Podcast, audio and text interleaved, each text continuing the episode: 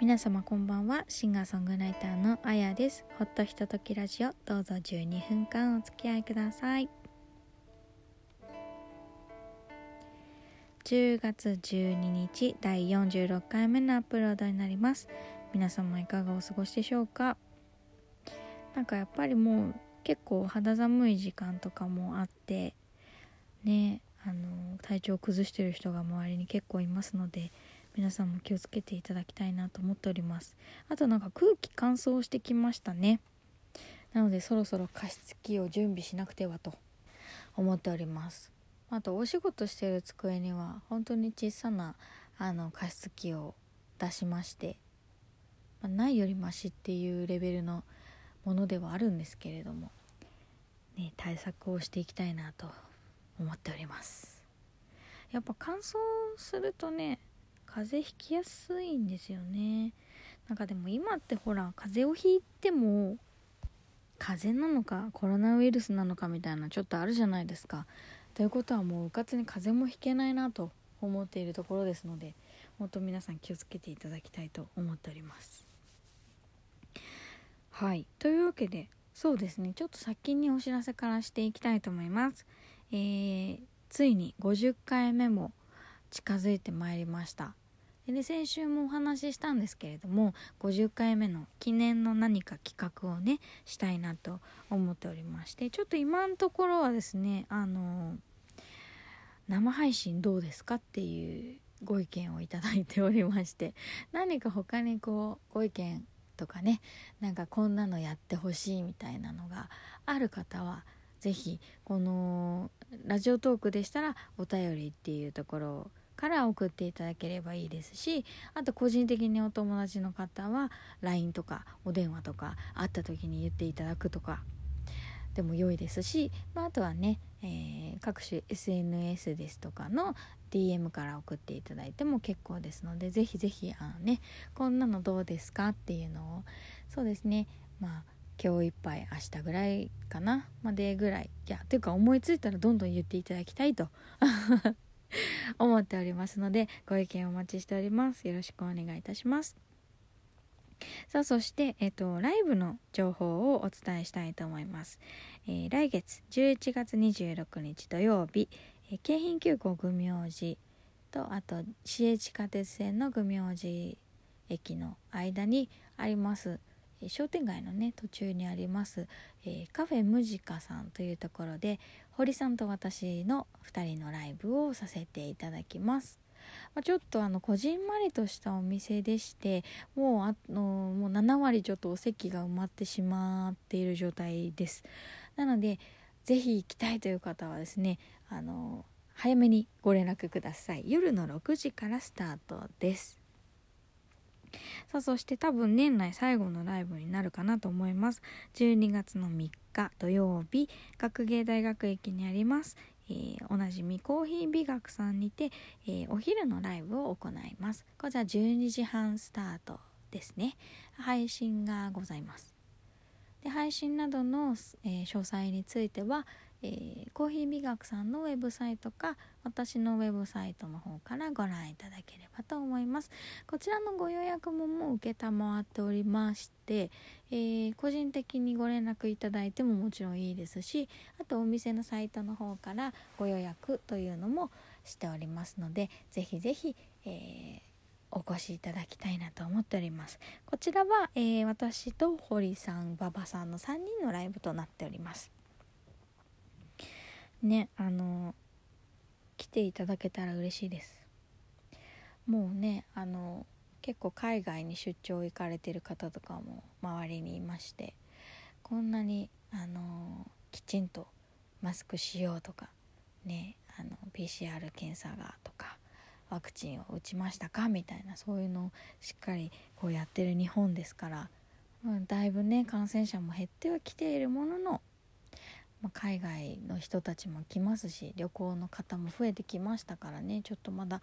気は抜けないかもしれないですけれども是非ねあの実際にその場で音楽に触れるという時間をね楽しんでいただきたいなと心から思っております。うん。芸術の秋ですしね。そう芸術の秋といえば私これラジオではまだ喋ってないんですけどあのね9月の下旬にですねすごくあの素晴らしい日本舞踊の舞台を見させていただきました。知り合いの方が踊るということであの見て見に行ったんですけどね。あの日本舞踊の舞台ですからもちろんお衣装はお着物でまあ着物の芸術性の高さというのは本当に素晴らしいなと毎回思うんですけれども、当然ね普段私が着るようなものとは全然違くってもう本当にキラキラして素晴らしいお衣装ですし、うん、であの演目がね「道成寺」というものだったんですけれども詳しい方はご存知かなと思うんですが道成寺って途中でねお召し替えがあったりするんですよ。あと日舞の舞台とか歌舞伎の舞台とかでもよくありますけどもね引き抜きって言ってあの舞台の上でシュッとその今目にしている着物の中にまた違う着物を着ていてあの貢献さんっていう方がですねこうピッと引っ張ると違うお召しがあの出てくるっていうね素晴らしい早替えの極みみたいなのが あるんですよ。もうそれがねまた見どころだったりもして。で普段ね道成寺ってお一人で演じられることが多いんですけれども今回はね二人道成寺というものでしてあの主役の方がお二人出てきて踊るという。まあ贅沢も贅沢でした。でやっぱり素晴らしい回だったっていうのもあって 演奏する方もね実際に舞台に上がられてそうあの演奏されるんですけれどももうなんだろう。演奏も素晴らしかったしそのお衣装も踊りも本当に素晴らしかったし。でなんか私自身がハワイアンフラをやっていたからそういう目で見ちゃうことも多いんですけどあの2人で踊るということはまあねで同じ振りを踊られるのでね同時にねそういう時ってあの全く2人同じ踊りをしてるはずなのにちょっと違うんですよ。それがやっぱり個性だったりとかしてそういうのがねあの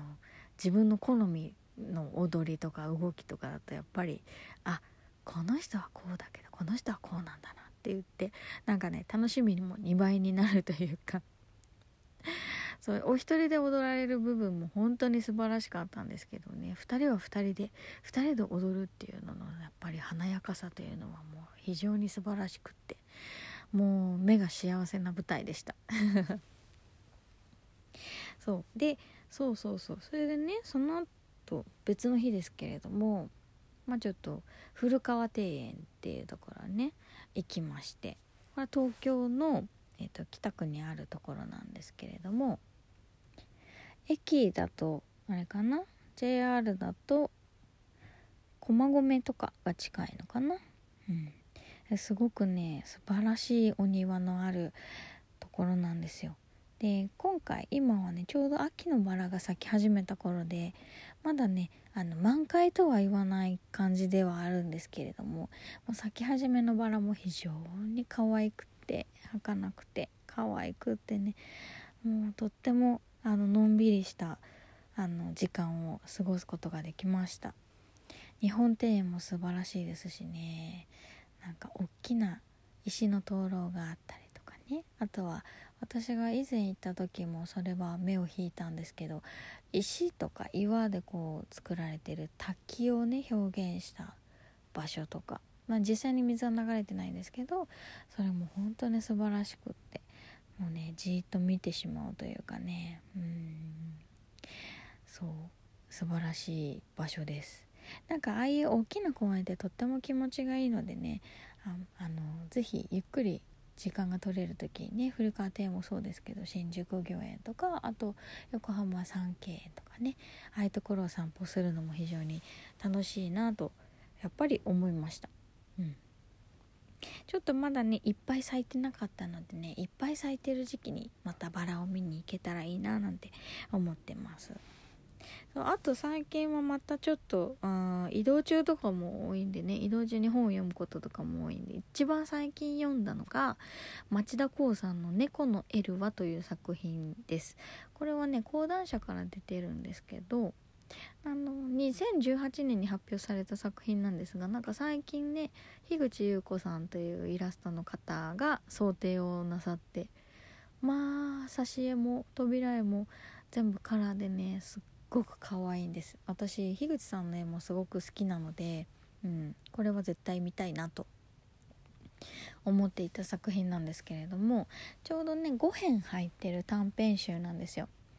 でこのタイトルのね「猫のエルワ」っていうエルちゃんっていうのは町田さんのところにいる黒い猫ちゃん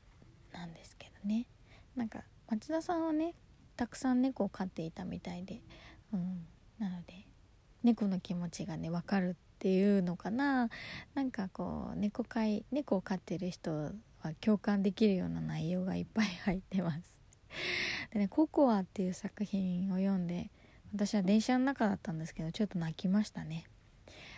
ね猫ってど何を考えてるんだろうってやっぱり思うんですよね。今も目の前で寝てますけどうちの子は何を思って楽しくまあ楽しく幸せに暮らしててくれれば何でもいいんですけどねあったかいところで寝てたくさん美味しいご飯食べてのんびりと暮らしてうちは2匹いるんでね2人で遊んでたら面白いんだけどねそんなこと思ったりとかしています。というわけで今日はこのくらいにしたいと思います。是非お便りもお待ちしております。お付き合いありがとうございました。おやすみなさい。